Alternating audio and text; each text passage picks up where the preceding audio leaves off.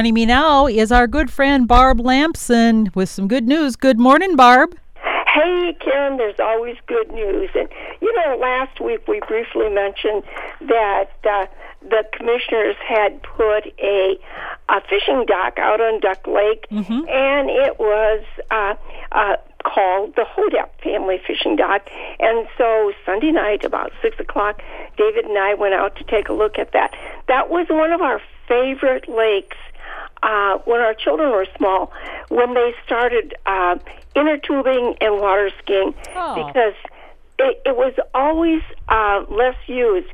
And let me tell you, um, it, it, families still appreciate and enjoy that that lake, and also that dock is just beautiful. We saw families on the dock. They were they were fishing, and they, there's large spaces. It's T-shaped, so you go off to mm. the hmm. end, and then you can either go to the right or the left. Just beautiful. It's safe. It it has high railings on it, so children can't fall through. But that was just really a beautiful spot. They've also uh, uh, hauled in sand and uh, improved the shoreline. And we sat at a picnic table and we watched a family with about five children playing in the water together. It was just a joy to see them. The youngest one, the mother was holding, and the baby was splashing his feet in the water. And after they came out of the water, I talked to them, and I told them how much we enjoyed seeing the family there. And the father said, you know, we love this lake. It's the cleanest lake that we can find. And uh, so we come here every weekend, at least once on the weekend. And if I get done working time, we come out once during the week. He said, what we're doing is we're making memories Aww. with our children. Isn't that great? That's awesome. Yeah. yeah. And I said to him, you know, that's what we did with our children and our grandchildren, and and sitting here watching you, um, enjoying this. You know, people need to get out and see what their tax dollars are paying for. This is absolutely free. There seems to be plenty of space uh, where you can separate yourself and and feel safe out there. The beaches are clean. The water looked clean. Um, it, it was just that's really the good news that we're they're we're doing these things and that we're on the same page. Um, so I was glad to see so much effort put into a lake. So that, then uh, today in the newspaper, I read about uh, Tom Miller's uh, uh, statue, hand mm-hmm. carved stone statue of um, Sitting Bull. Sitting Bull, yes. yes. And they placed it in Benson Park. That's a great place for families to go and and begin to understand how important the uh, the Dakota and the Lakota and other Indian peoples were to our area, and that this was their land. And the, so you know that park also has a prairie look. I don't know if it was planted specifically for prairie, but you know this is what this area used to be is is prairie land. Yeah, exactly. We were on the edge of the prairie and the big woods, so we had the benefit of, of both areas. And uh, this is a prairie up there, and so Sitting Bull is sitting looking out, and they said in the article, protecting the prairie. Um, Sitting Bull never lived in this area, but it um, it's important to honor him and uh, his people for what they for what they did do and for their time they lived here. And then I read the article earlier this week about uh, um, Arnie Lillo and his building the uh, um, uh, Ark. And um, uh, this is, you know, uh, children hear the story about uh, the ark and how the animals were saved in that. And this is a man who's been building and interpreting history for the last 22 years, and he's having an open house at his um, uh, rural residence, uh, which is rural Good Thunder, this weekend. So you can go out and you can see this wonderful art and the scale of the animals and the people in that. And another opportunity to talk about uh, um, history and uh, things that they'll be reading about. so those are those are the good news. We always have lots of good news going on, and we're so lucky to live in this region. I think, and then of course you know. Um, I can't miss an opportunity to talk about the weather this past week. It was cool and it was it's just beautiful and things are just growing and looking really healthy and this is just an observer gardener observer's uh, observation but i felt there are we're getting down to a trickle of Japanese beetles. yes, I do. You know, I was I was just thinking about that. My uh, hardy hibiscus start to bloom in mid-July, and that's about when the beetles start, and they quit blooming in about the first week of September, and that's when the Japanese beetles pretty much are trickling almost done. So I just thought, wow, they they they are in that season, and maybe that's why part of the reason why my hibiscus gets so so heavily hit by the Japanese beetles. But I've been picking, and I've got uh, buckets full of them, you know, and I just leave them, and I just keep adding more. And boy, do they stink! But I don't care. It just feels feels good to see all of them that I've hopefully prevented from laying grubs in the ground for next year. Yeah, I I've been scouting, and uh, it, I don't necessarily find any on the raspberries now, um, or on the cannas. But you never can tell if there's an isolated bunch that are going to crop up. So so I too have soapy water ready for them, and and they will go in there. I did try some um, uh, garlic spray that I made. Yes, how is that working? Because you mentioned that you were going to let us know yeah. how the the project is going. You know it's hard to tell. Oh. Did it have any benefit, or did they just naturally go into the ground? Yeah. Now did they lay their eggs in? So I'll have to try it again next year. Um, I have one rose bush that I put it on, and I had um, let's see, yesterday I had a total of six beetles, and uh, the day before that I had a total of four beetles. So I don't know. Again, you know, is it nature that's taking care of it, or did I? Well, they generally say they have a season of about six weeks, and I'll have to tell you, it was a couple days ago in my hibiscus uh, flower. I just saw a couple, but then I picked the entire flower, and there was 22 Japanese beetles hiding under the the little yeah. the, the petals and I thought how can you have 22 in one little flower it was hard to believe Barb but yeah. you know that's the thing they hide and you know what's coming out now are the aphids I've noticed a ton of aphids um, oh, that I have two yeah. aphid eggs on the on the milkweed they love to to on milkweed so i did actually pick a bunch of my uh, whorled milkweed that was covered with aphid eggs and yep. i took all the monarch caterpillars off and we've actually ha- now have three uh, chrysalises. So that was kind of fun. Yeah, and that's great. And you know, I started with that last week, and I had it on both the uh, uh, the milky milkweed, the native one, yes. and I also had it on uh, the one that the orange one, the Asclepias, which is mm-hmm. a um, uh, I think it's been hybridized. Butter. It's called butterfly weed. I, it, yeah, it's called butter. Right. They love. They they're laying the eggs, and it's by the milkweed pod and by where the flower was. I didn't find any on the undersides of leaves. I just found them in that area. And with that, I just take a plastic bag out. I cut that whole area off. I put it in a plastic bag. I tie it up and put it in the garbage. Well, I read, you know, somewhere if you don't want to actually get rid of the plant, someone says, you know, you can take like a, a wet rag or something and go up the stem because a lot of times they're all on the stems and stuff and just kind of yeah. wa- yeah. wash them off. And I mean, or take your fingers if you don't mind the the gooiness right. of them. But I mean, because they're starting to come out now. But I think the um, they're not box elder bugs. The soldier beetles. I think that uh, aphids is one, something that they'll eat. So if you see those soldier beetles, although those little orange, uh, yes. kind of elongated ones with little black spots, a uh, yep. couple black yep. spots on the back of their um, wings, or uh, and then they actually will eat some of those soft-bodied insects like the aphids. So they're good good guys. Yeah. and that's really important to know uh, what the good guys are. They're yes. harder to identify than the bad guys or yeah. the bad guys and their and their eggs. But also because we've had such, you know, we've had such great weather. I have a lot of perennials that are really big and they should be moved. Mm-hmm. Um, it, sometimes, uh, you know, they they grow from the outside, and those uh, plants along the edges they are the ones that you're getting the flowers for, and they bloom. They look really healthy, and the center looks like it's just kind of you know empty. And so I uh, went through. I listed things that that should be divided now, and then I took my research book just to make sure what I was doing. Um, I have a book. It's called Growing Perennials in Cold Climates, and it was written by Minnesotans Mike Heger and Deb Lonnee and John Whitman.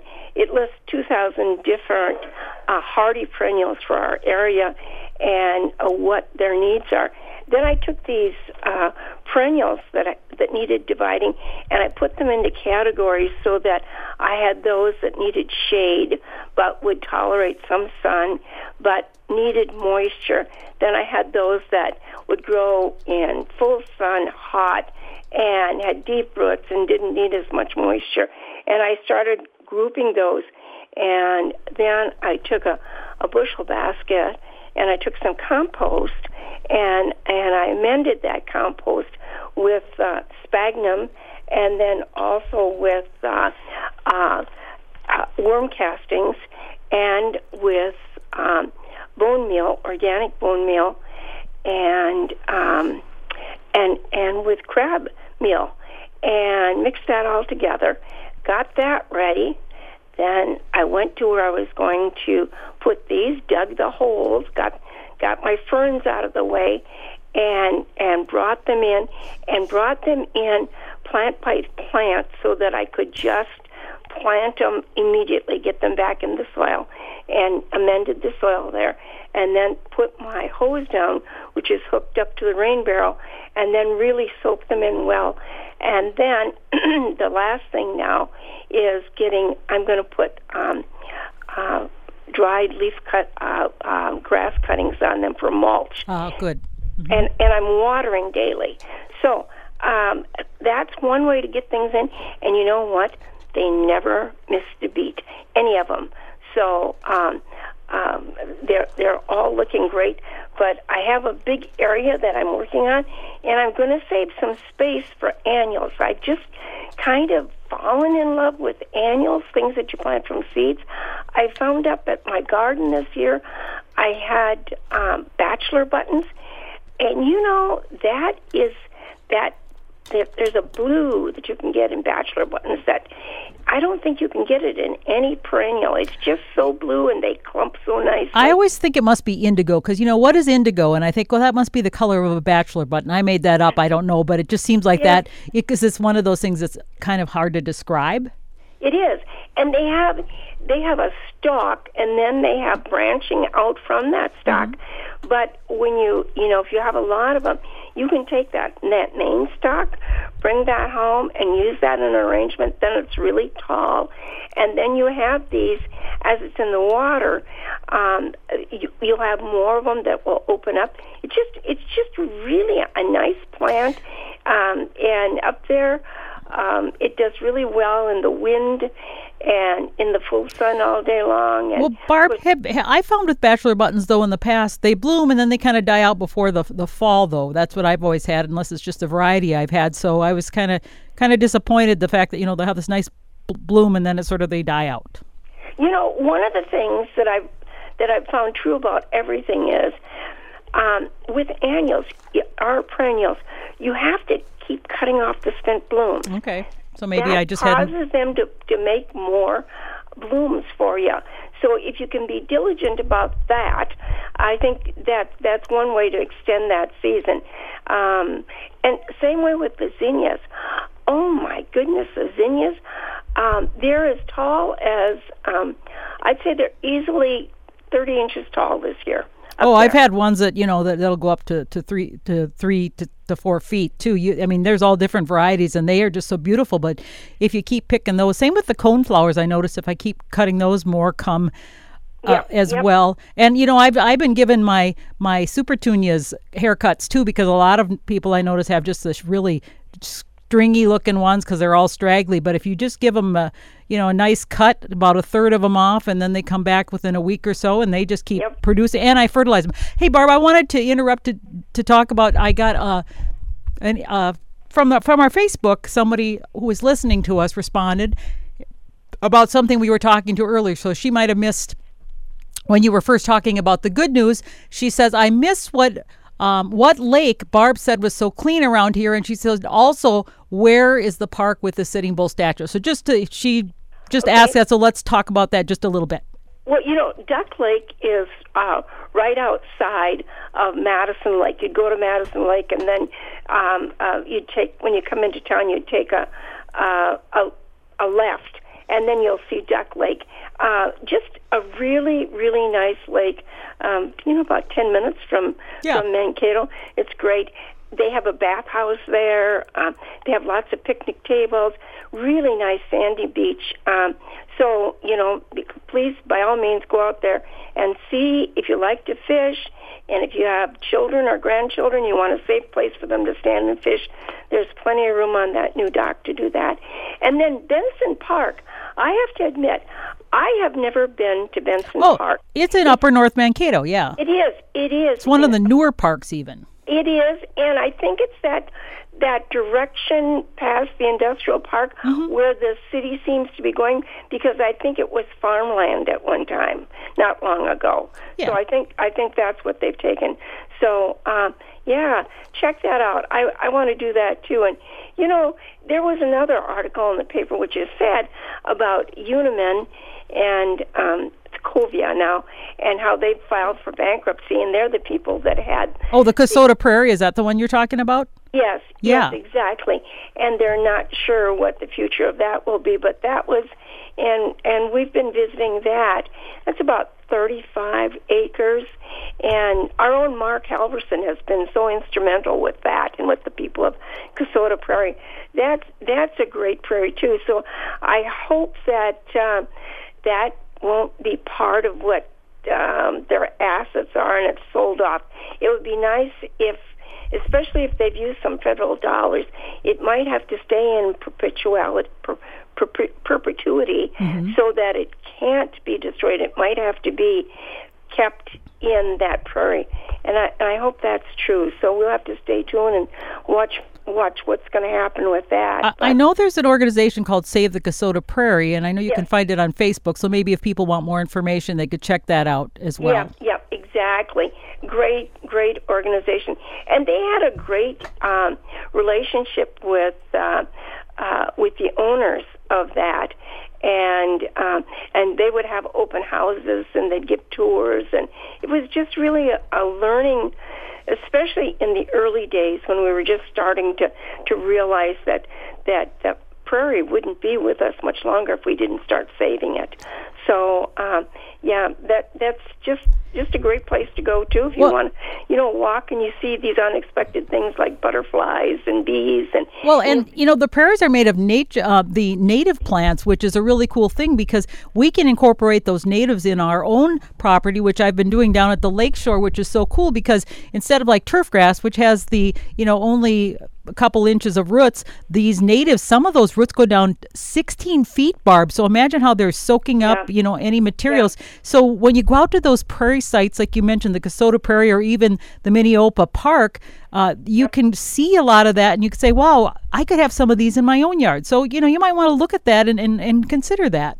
Yes, and remember last year when Minneopa Park had the uh, gathering of seeds, and, and yes. Dave and I were out there, and we had there was groups of um, the I mean, Boy Scouts or Cub Scouts were out there with their leader. There was a girls group they were out there with their leader, and they were gathering seeds. And and Steve told us when we got all done, you know, I I'll just never forget these little boys that they had gathered seeds, and then we were sorting them, and uh, and he told them, you know, you have just done six thousand dollars worth of of seeds for for for prairie grasses for and these little boys, they were so delighted. I don't think they'll ever forget uh, the good deed that they'd done and how they had saved something. It was just really a, a boost to them. So, you know, um, I think anytime you can get children out in nature,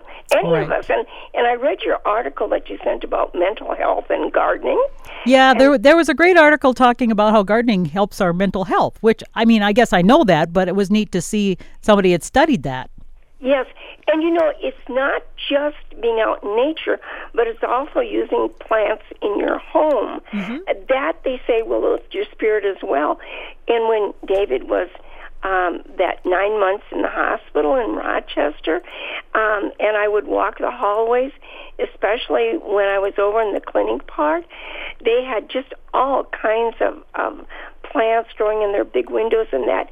And then when he was well enough so we could put him in a wheelchair and wheel him outside, they had areas that were planted just for people coming to meditate and rest and just and it made such a difference in his spirit and in my spirit. I mean, it just fluffed up my spirit, and and even when I didn't take him, and I would go down there, it caused you to think about um, the future mm-hmm. and the importance of nature and things, things are, that are bigger than you, that you you know, um, and and that was great. That so I know that plants are, are really, really important.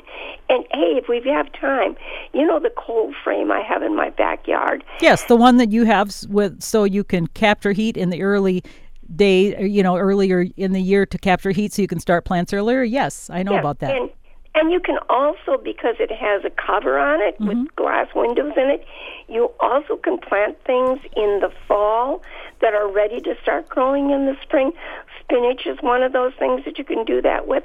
And last year we'd gotten these iris from our friend um, Diane, Diane Dunham, and I really didn't have a place to put them, so I cropped the tops on them and I put them in there, and they did just really remarkable. But now that I moved, I had a plant for you and a plant for me.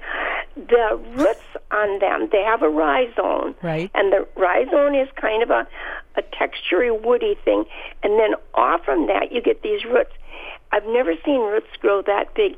The roots were six inches long on them. Wow.